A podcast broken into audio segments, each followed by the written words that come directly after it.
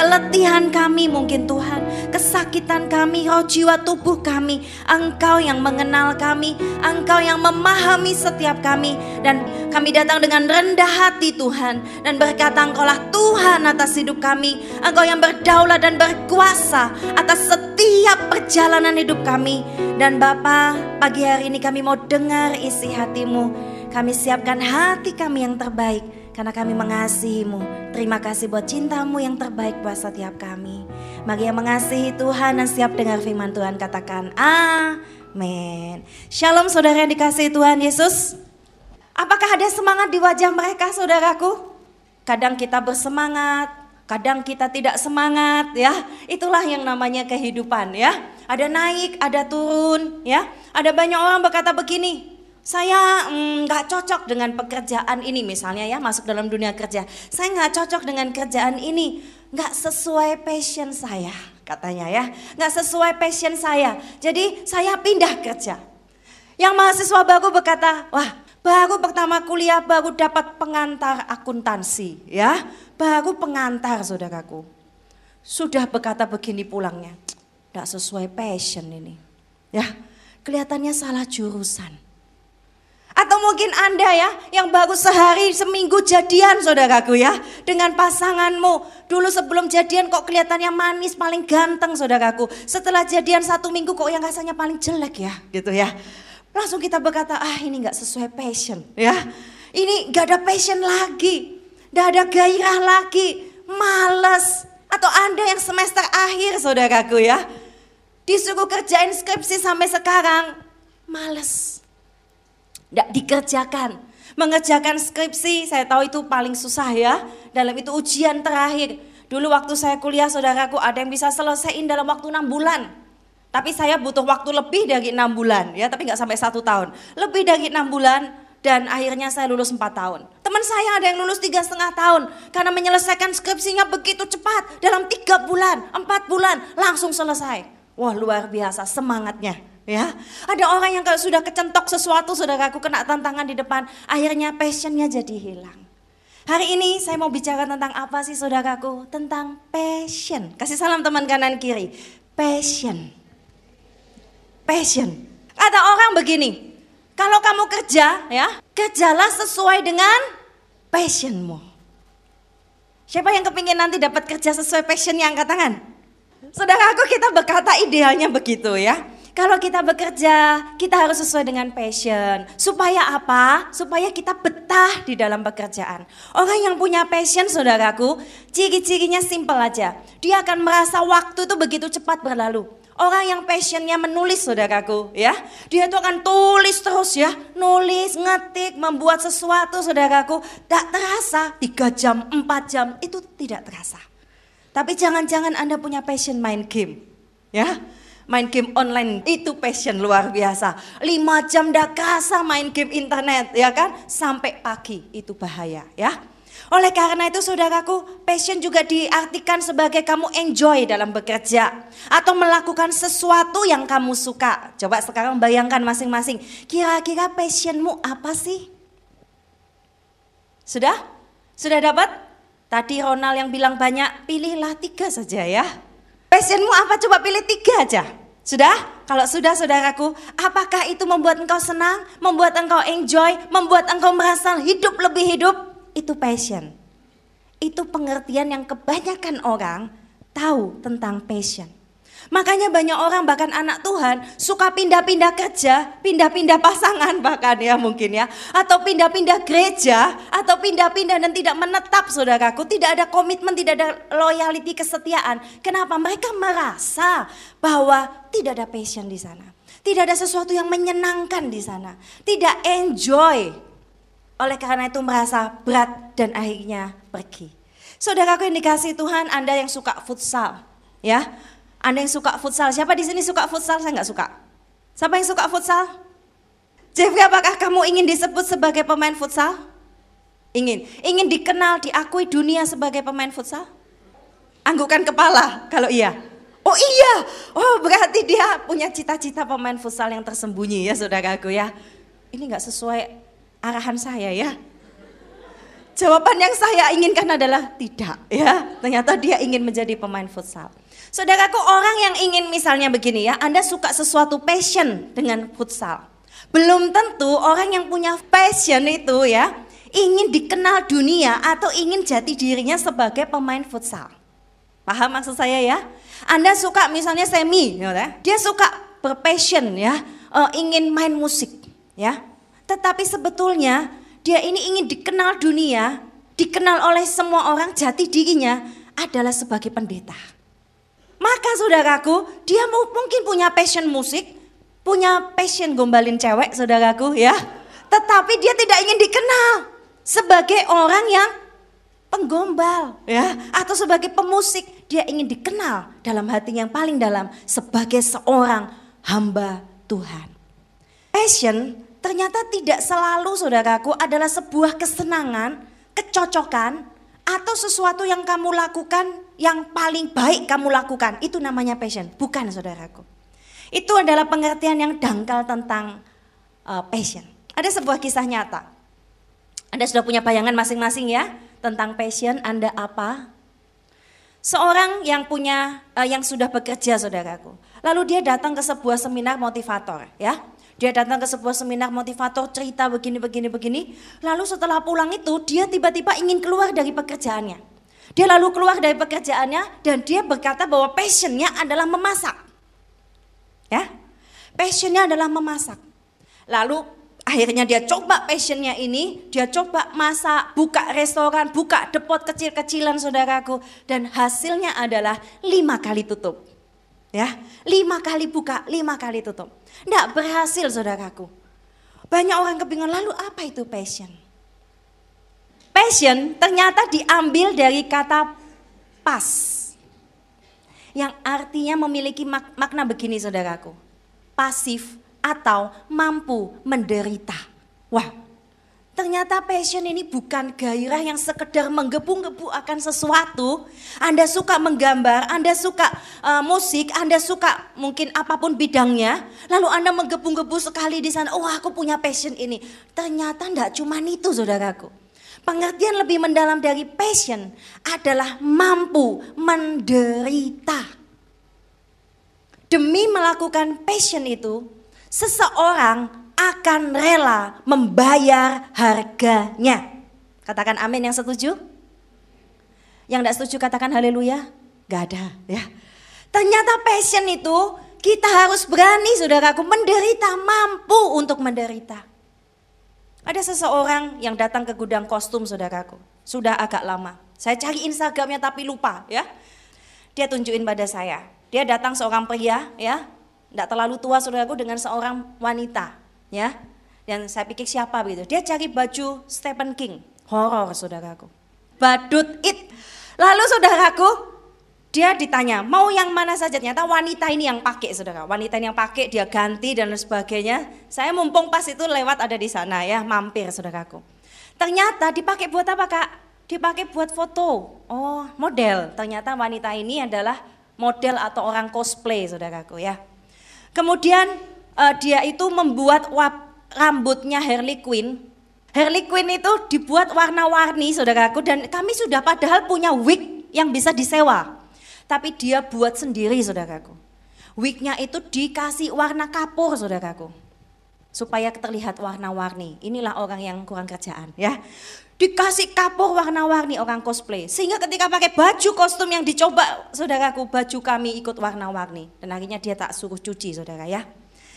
Warna-warni. Lalu saya yang tertarik saudaraku, cerita sama si bapak ini. Ternyata dia itu kerja di uh, desain ya. Tetapi dia sangat suka mengumpulkan model-model saudaraku dan memfotonya mereka dengan tidak biasa. Jadi dia akan membuat konsep kalau dia ada event saudaraku buat konsep yang awalnya badut it ini dengan digabung digabung sebagai Harley Quinn, Pansy, saya nggak ngerti saudaraku itu apa, digabung lalu di make upin dengan yang sangat aneh. Dan dia tunjukkan Instagramnya kepada saya saudaraku, dia sangat menggebu-gebu. Baru kali ini saya lihat konsumen saudaraku menggebu-gebu sambil bergetar tangannya menunjukkan foto di Instagram kepada saya. Dia agak bergetar saudaraku. Dia bergetar lalu dia tunjukkan ini, fotonya kayak gini. Wih, saya bilang, bagus kak. Saya bilang, karena konsepnya memang sangat bagus saudaraku. Bukan sekedar foto biasa. Dia make upinnya, konsepnya tuh digabung-gabung. Tidak jelas itu karakter apa. Bahkan dia membuat karakter sendiri saudaraku yang aneh. Lalu saya bilang, kak kenapa nggak dijual? Oh iya, orang luar ini paling doyan ini yang begini-beginian, saya nggak mau jual. Dia bilang gitu. Lalu ini buat apa kak? Kerja atau apa? Hobi. Dia bilang, ini hobi saya. Dia kumpul, saya lihat banyak model-model datang mau minta kerja sama tapi saya bilang, kak saya minta foto KTP-mu saja. Saya nggak mau kamu pakai make up. Dia bilang gitu. Kalau saya lihat KTP-mu, saya sudah bisa tahu kamu akan jadi model seperti apa. Oh, ya. Ini orang profesional saudaraku. Saya bayar mereka. Dia bilang, ternyata ini bosnya saudaraku. Jadi dia kumpulin fotografer, make up yang aneh-aneh, lalu dia buat konsepnya, dia kepingin ini, lalu orang suruh kerjain dia bayar berapapun. Dan dia cerita itu sambil bergetar, wajahnya berseri-seri saudaraku dan bergetar. Pernah Anda cerita tentang seseorang sambil bergetar saudaraku? Dan dia cerita kepada saya kalau tentang uh, fotografi, make up dan uh, konsep yang karakter tadi saudaraku. Dia sangat bersemangat. Tapi lalu kalau ditanya tentang uh, ini saudaraku sama Kesia diajak ngomong tentang uh, aturan, deposit dan sebagainya, dia tidak semangat saudaraku ya. Suruh bayar, balikin berapa hari, itu dia nggak bergetar saudaraku ya. Matanya nggak ada, nggak ada, nggak ada bintang-bintangnya gitu nggak ada. Ya, saya pulang dari tempat itu saudaraku, saya jadi mikir saudara, inilah orang yang punya passion. Ini orang yang punya sesuatu yang betul-betul dibayar hargai dengan luar biasa saudaraku. Dan usahanya ini bisa dilihat nyata oleh dunia, saudaraku. Tapi berapa banyak kita yang bahkan anak Tuhan, saudaraku ya, kita ini tidak tergetar sama sekali dengan Tuhan. Banyak sekali kalau kita saudaraku mungkin menjalani hidup ini dengan bosan, tidak ada tujuan, lemes saudaraku ya, nggak semangat. Duh betapa mengerikan dan betapa menyedihkan saudaraku. Coba kasih teman kanan kiri lagi pandangan yang terbaik. Semangat nggak kamu? Lihat wajahnya, semangat gak? Ada semangat gak menjalani kehidupan? Biasanya orang yang patah hati itu orang yang tidak semangat jalani kehidupan, ya. Biasanya orang yang tidak bisa lulus-lulus itu uh, tidak bisa menjalani dengan uh, baik. Orang yang mengalami kesedihan, saudaraku, bisa saja suatu saat kita merasa bahwa hidup ini kok rasanya membosankan sekali. Saudara oleh karena itu bukan berarti Anda nggak pernah merasakan nanti, tidak pernah merasakan kesedihan, tidak pernah merasakan lemah. Kita manusia saudaraku. Tetapi yang pasti saya akan bicara tentang sesuatu yang lebih lagi. Anda sudah tahu tentang passion ya. Lalu dalam firman Tuhan, passion itu memiliki makna en dan theos. Kalau theos Anda akan teringat Theo ya, yang artinya Tuhan. Entheos ini saudaraku artinya energi atau gairah yang dalam di dalam Tuhan. Sekali lagi, ternyata passion di dalam firman Tuhan, enteos, artinya gairah atau energi yang tidak habis-habisnya di dalam Tuhan. Energizer, mau apa mau apa ABC, ABC ya, segala macam merek baterai kalah saudaraku. Ternyata passion memiliki makna yang jauh lebih dalam. Sudahkah Anda punya passion? Suatu energi yang tidak pernah habis. Kerinduan yang begitu kuat di dalam Tuhan. Coba lihat Roma 12 ya. Roma pasal 12 kita buka ayatnya di dalam ayat yang ke-11. Yang sudah ketemukan kita baca sama-sama. Roma 12 ayat yang ke-11 slide ditampilkan kita baca sama-sama yang malas buka Alkitab atau Android ya. Roma 12 ayat 11. 1, 2, 3. Janganlah. Ya, eh? Coba ulang sekali lagi. Dua, tiga.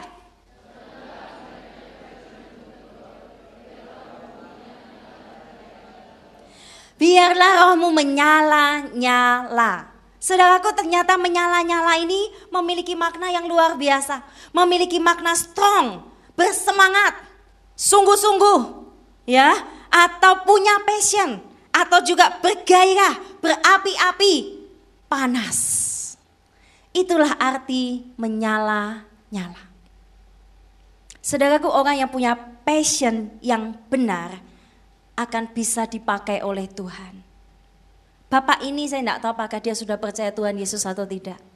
Mungkin dia akan diakui oleh dunia, saudaraku. Diakui oleh para fotografer-fotografer yang bagus. Para orang kesenian-kesenian yang luar biasa. Tetapi apa yang dilakukan seumur hidupnya kalau dia belum percaya kepada Tuhan dan mempersembahkan itu untuk Tuhan. Saya percaya hasilnya di kerajaan surga nol saudaraku. Tetapi bagi orang yang punya passion di dalam Tuhan, dan Anda mau membiarkan Tuhan memakai hidupmu, maka itu akan berbuah di dalam kerajaan surga.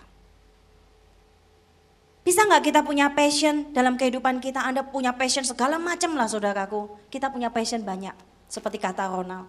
Tetapi kalau Anda punya passion itu dan tidak diberikan untuk kemuliaan Tuhan, maka hasilnya apa? Ah, nol ya, nol. Hasilnya tidak ada saudaraku. Sekarang Anda berpikirlah, sebelum saya lanjutkan. Enteos, sudahkah Anda memiliki ini? Roh yang menyala, artinya ada sebuah kekuatan yang tidak habis-habisnya. Dalam pelayanan saya, saudaraku, saya sering kali merasa lemah. Saya sering kali merasa aslinya, saudaraku, saya ini orang pemalu, saudaraku. Kadang saya merasa nggak bisa melakukan sesuatu yang terbaik buat Tuhan. Kadang perasaan-perasaan, saudaraku ya. Dan kadang saya merasa lemah. Tapi saya yakin saudaraku, api, gairah, passion yang sudah Tuhan taruh sendiri di dalam hidup saya, itu tidak akan pernah mati saudaraku. Dan saya berdoa itu akan saya bawa sampai saya yang akan mati. Dan passion itu tidak akan mati. Gairah, kerinduan yang mendalam, untuk melihat jiwa-jiwa diselamatkan. Kerinduan yang mendalam untuk melihat gereja ini bertumbuh, untuk melihat misi Tuhan terjadi, saudaraku. Itu selalu menggetarkan hati saya kembali, saudaraku. Dan passion yang dari Tuhan tidak akan pernah mati. Sudah nggak Anda punya passion dari Tuhan? Apa pun bidang pekerjaanmu. Tapi satu, engkau harus punya passion di dalam Tuhan. Kalau Anda cuma punya passion di dalam bidang pekerjaan saudara. Anda akan habis-habisan untuk bidang itu. Tapi Anda nggak berbuat sesuatu untuk kemuliaan nama Tuhan. Passion itu tidak diserahkan ke Tuhan. Maka percuma. Tapi kalau passion yang untuk pekerjaan itu kamu serahkan ke Tuhan. Tuhan bagaimana dengan passionku. Supaya bisa engkau pakai untuk kemuliaan namaku. Maka itu akan berbuah saudaraku. Sudah nggak Anda mempunyainya? Ya, ada orang juga yang digerakkan saudaraku oleh kesenangan, lalu oleh ambisi saudaraku, berkobar-kobar tadi ya tapi tidak memberikan buah. Nah, bagaimana dengan gereja Tuhan? Passion ini bicara tentang antusias. Apakah Anda sudah punya passion atau antusias sebagai mempelai Kristus kepada sang mempelai agung kita, saudaraku? Bapak tadi bergetar menceritakan tentang foto-fotonya, konsepnya. Dia bercerita dengan mata yang sungguh bangga bahwa dia melakukan sesuatu yang hebat, saudaraku. Apakah Anda juga berkobar, bergetar, ber, apa ya berbinar-binar sebagai mempelai Kristus. Ketika Anda, misalnya ketika Anda suka sesuatu, Anda membicarakan itu, Anda bicara futsal dengan saya, Jeffrey bicara futsal sama saya. Peraturannya begini C, gawangnya begini C, kita akan tata C dengan bunga-bunga yang indah C futsalnya, oh ya. Misalnya ya. Tapi tentang futsal, saudaraku, saya tidak akan melirik, saudara. Tidak suka, nggak bisa, saudara. Saya akan rebut bolanya ya. Dulu waktu SMP SMA kami diajak sepak bola, para wanita selalu membawa lari bola-bolanya ya. Itu adalah kebiasaan sepak bola para wanita karena tidak bisa nendang saudaraku ya. Pokoknya dikempit aja gak boleh ada yang ngambil ya. Saya nggak suka ya, saya nggak tahu. Mata saya akan berbinar. Tapi kalau Jeffrey ketemu dengan Max saudaraku, ayo kita bikin tips futsal yang akan memenangkan piala dunia. Oh ya. Max akan berkobar-kobar saudaraku. Dia bisa tinggalin segalanya misalnya ya. Jangan ya, multimed butuh orang ya. Dia tinggalin semuanya untuk demi futsal. Beda. Kalau Anda bicara tentang Yesus, ada firman Tuhan bicara tentang Yesus.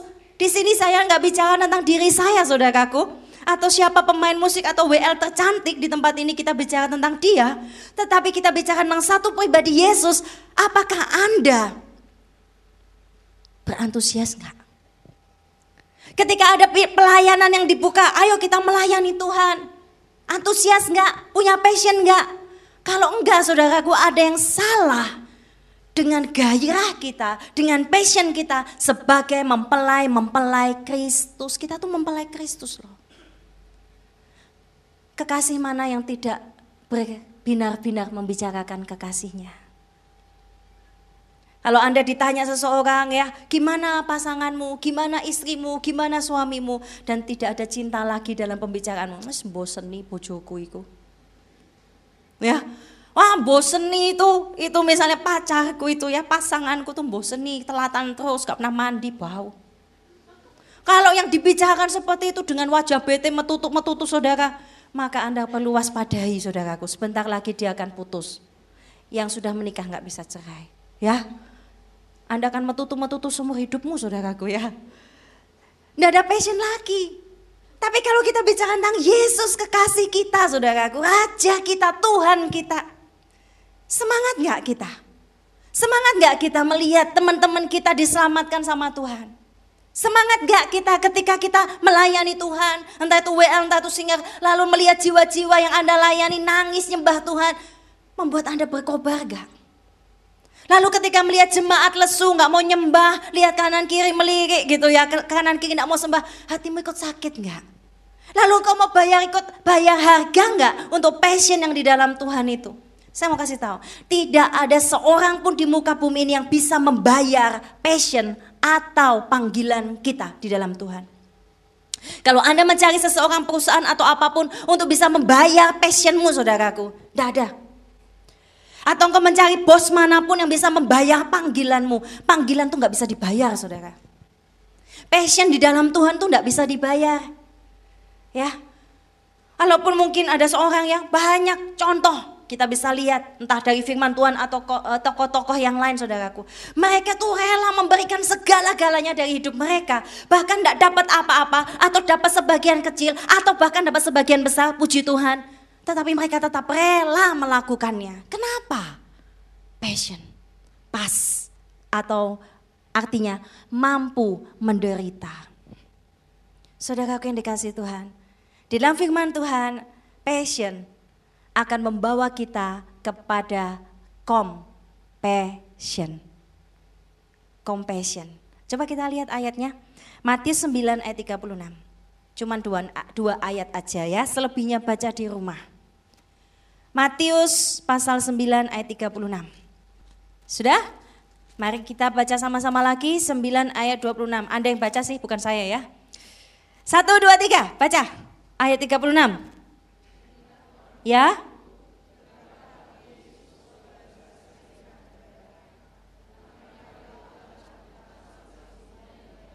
Lanjut.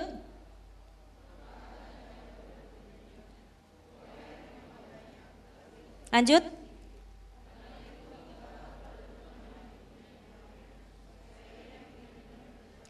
Tergeraklah hati Yesus oleh belas kasihan. Anda sudah yang uh, sudah sering dengar kata ini. Ini sudah disebutkan bahkan lebih dari 30 kali di dalam perjanjian baru bahwa setiap kali Yesus ketemu dengan orang, ketemu dengan uh, orang sakit dan sebagainya, uh, ibu yang kehilangan anaknya saudaraku, Yesus tergerak oleh belas kasihan. Pernah enggak hatimu tergerak saudaraku? Ya, bergetar, tergerak. Anda, dat, uh, anda jalan di pinggir jalan, lalu Anda begitu tergerak melihat mungkin pengemis saudaraku ya. Bukan ternyata cuma pingin kasih uang, anda tanya di mana rumahnya dan sekolahkan dia di SMI School ya, misalnya ya. Anda begitu tergerak saudaraku. Itu yang namanya tergerak. Bukan cuma sekedar kasih saudaraku ya. Tapi ada sesuatu yang lebih. Ada perasaan yang begitu mendalam, perasaan yang begitu kuat. Ternyata belas kasihan ini, kata belas kasihan tidak ada di dalam perjanjian lama.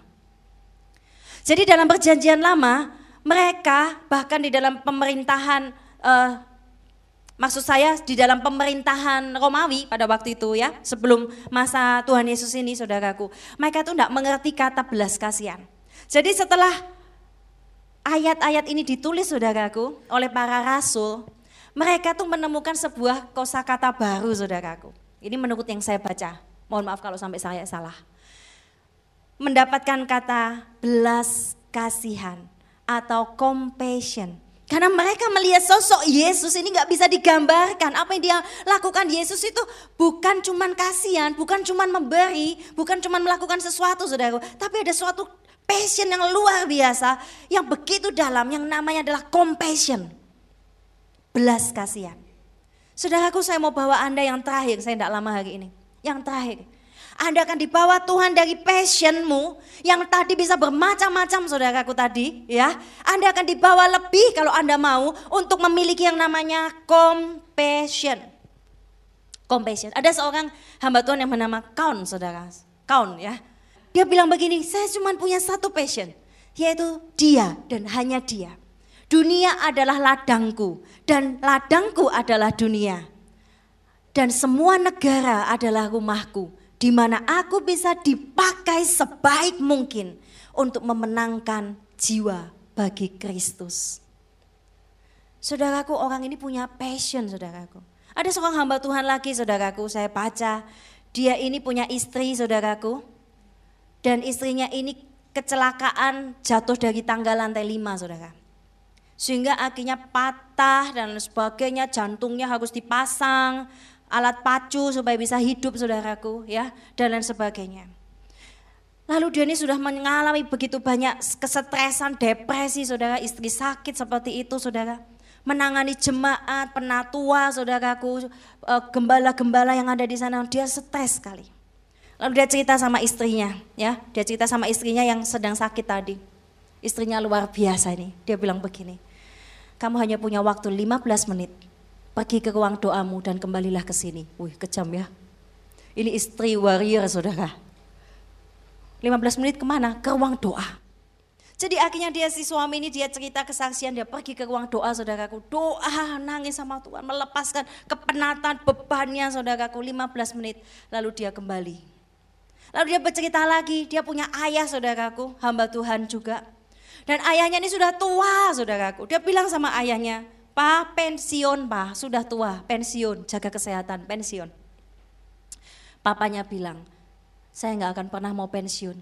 Saya akan tetap bangun gereja sampai akhir hayat. Dan papanya ini bahkan dengan uang pribadinya saudara, dia bangun gereja saudara. Dia bangun gereja demi gereja. Saudaraku kalau orang nggak punya passion saudaraku, nggak mungkin melakukan ini saudaraku. Lebih enak uh, pensiun, enak-enakan. Makan tidur saudaraku, jalan-jalan.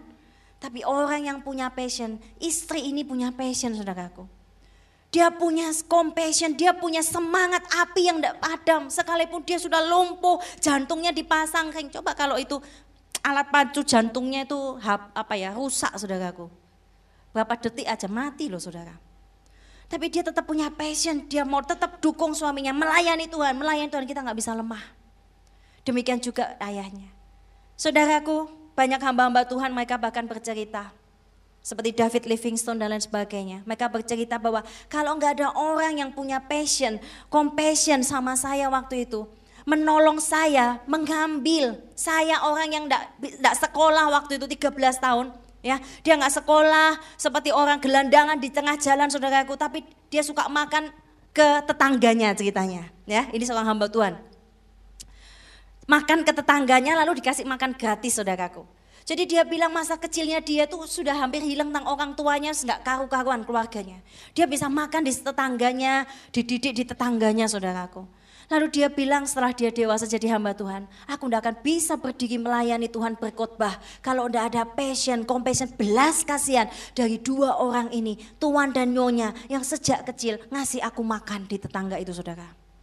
Dia juga bilang, saudara kalau nggak ada compassion dari seorang yang ngambil saya mau 13 tahun gelandangan di jalan, lalu didik saya, nyekolahin saya misalnya, maka dia nggak akan bisa jadi hamba Tuhan. Saudaraku, compassion kita akan melakukan sesuatu yang sangat besar untuk kerajaan Tuhan. Kalau Anda duduk di tempat ini, Anda nggak punya compassion dengan teman-teman sekitar kita, maka kita kurang berdampak saudaraku. Kalau ada jiwa baru datang ya, kalau kita nggak peduli, nggak peduli lah. Kemarin waktu training uh, gembala saudaraku, yang waktu saya ngajar pertama kali. Saya bikin banyak kertas-kertas, masih ingat ya? Lalu saya tebar saudaraku, ada empat tingkatan. Bayi, anak, remaja, dan orang tua atau dewasa. Kamu dapat yang mana ya kira-kira mereka ambil ya. Ada 30-40 orang mereka ambil. Lalu kelompok yang bayi merasa bayi di sini. Yang merasa anak di sini, merasa dewasa di sini. Lalu saya suruh mereka ngomong, saya jelaskan apa itu anak, sifat-sifatnya seperti apa. Ada yang berkata, ah gerejanya parkirnya terlalu jauh, aku harus parkir jauh dan aku harus jalan kaki. Kira-kira itu anak atau dewasa atau bayi? Anak-anak, ya. Itu adalah anak-anak. Tapi kalau respon orang dewasa beda. Mereka lihat parkir penuh, lalu dia harus pakai paling ujung di gang sana saudara. Dia akan berkata gini, puji Tuhan si MC penuh ya hari ini ya. Malah senang saudaraku. Ya, karena merasa itulah orang dewasa. Demikian juga ada jiwa baru di tempat ini. Respon anak kecil akan berkata, ngebek-ngebek kinggon iki ya. Orang sopo sih wajahnya aneh. Enggak pernah senyum ini orang baru dari mana sih? Pulau mana sih? Itu anak kecil. Tapi orang yang sudah dewasa saudaraku ada jiwa baru. Wih jiwa baru. Rikom mana ya? Sudah ikut Rikom dah ya? Eh mau tak aja ah. Ada calon baru. Nah itu bukan ya. Kalau Anda langsung berpikir ada calon target baru. Nah itu Anda bisa lihat sedikit itu anak atau dewasa ya. Saudaraku respon kita menentukan. Anda punya passion enggak? untuk kerajaan Tuhan. Kita punya banyak misi, punya banyak visi saudaraku, banyak yang bisa kita kerjakan di tempat ini. Melayani Tuhan, melakukan sesuatu. Kalau saya percaya mereka yang melayani di depan tuh tidak pernah dibayar saudaraku. Tapi mereka mau bayar harga. Itulah passion, itulah compassion. Satu yang mendorong kita untuk terus menerus memberi buat Tuhan tanpa merasa lelah. Ya, tanpa merasa lelah. Saudaraku yang dikasih Tuhan, orang berkata kalau orang lagi jatuh cinta, kamu akan jatuh cinta kepada orang yang sama berulang kali. Romantis ya? Demikian juga dengan Tuhan. Pernah enggak kamu bilang sama Tuhan, Tuhan aku jatuh cinta lagi loh sama kamu. Besoknya lagi bilang, Tuhan aku jatuh cinta lagi sama kamu, aku akan berikan segalanya. Sebulan lagi engkau berkata, aku falling in love with you again. Jatuh cinta lagi saudaraku. Jatuh cinta lagi sama Tuhan. Ayo adik-adik, saudara, teman-teman, kakak-kakak, sedulur yang ada di tempat ini ya. Yang belum punya passion, miliki passion.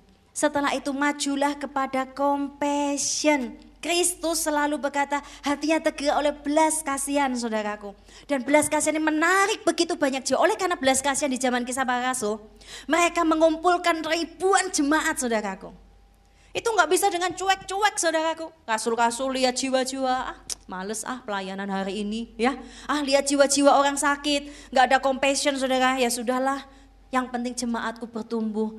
Tapi orang yang punya compassion inilah yang membuat jemaat mula-mula bertumbuh dengan sangat dahsyat. Mereka punya compassion, Anda punya nggak? Mulai dari tempat yang lebih kecil saja, dari tempat ini. Terhadap saudaramu seiman. Terhadap orang di sebelah kanan kirimu dengan rekom lain jangan jotak-jotakan saudaraku. Jangan gontok-gontokan, rebut-rebutan saudaraku, gelut-gelutan ya. Tidak ada ya di tempat ini ya. Tapi kita sama-sama menjangkau jiwa-jiwa. Ya kan compassion yang dari Tuhan itu ada buat kita semua saudaraku. Tidak usah merasa malu. Ah aku ini uh, beda dari tempat ini. Aku ini uh, misalnya dari pulau yang sangat jauh dari Merauke. ya Dari Sabang aku nggak bisa bahasa Jawa. Anda minder ya nggak mau bergaul saudara. Nggak usah. Kita sama-sama satu keluarga. Miliki compassion. Amin. Pemain musik maju ke depan. Kita renungkan firman Tuhan ya. Compassion yang pertama adalah merasakan yang Yesus rasakan. Itu compassion. Yang kedua, melakukan apa yang Yesus lakukan. Itu compassion. Terima kasih Tuhan Yesus, Engkau sungguh baik Tuhan. Roh Kudus, Engkaulah yang membuat hati kami teguh melayani Engkau. Seperti lagu yang minggu lalu juga kita nyanyikan saudaraku. Ada suara yang terus berkumandang sampai kedatangan Tuhan kedua kali. Dan itu akan membuat kita terus maju di dalam melayani Tuhan. Tidak akan pernah menyerah. Tidak akan pernah mundur. Anda, saudaraku yang mulai berpikir bahwa untuk mundur, untuk mulai menyerah, untuk mulai mundur, saudaraku saya berkata jangan pernah mundur. Ibrani katakan orang yang mengundurkan diri tidak berkenan bagiku apa pun kesulitanmu, apa pun kesedihanmu, apa pun penderitaanmu, apa pun pergumulanmu, jangan pernah mundur. Ada api dari Tuhan yang akan membakar hati kita yang tidak akan pernah padam. Minta api itu. Minta api itu. Bahkan ketika nafas kita sudah selesai saudaraku di muka bumi ini. Api itu tidak akan pernah padam api misi dari Tuhan, kerinduan Tuhan. Miliki compassion.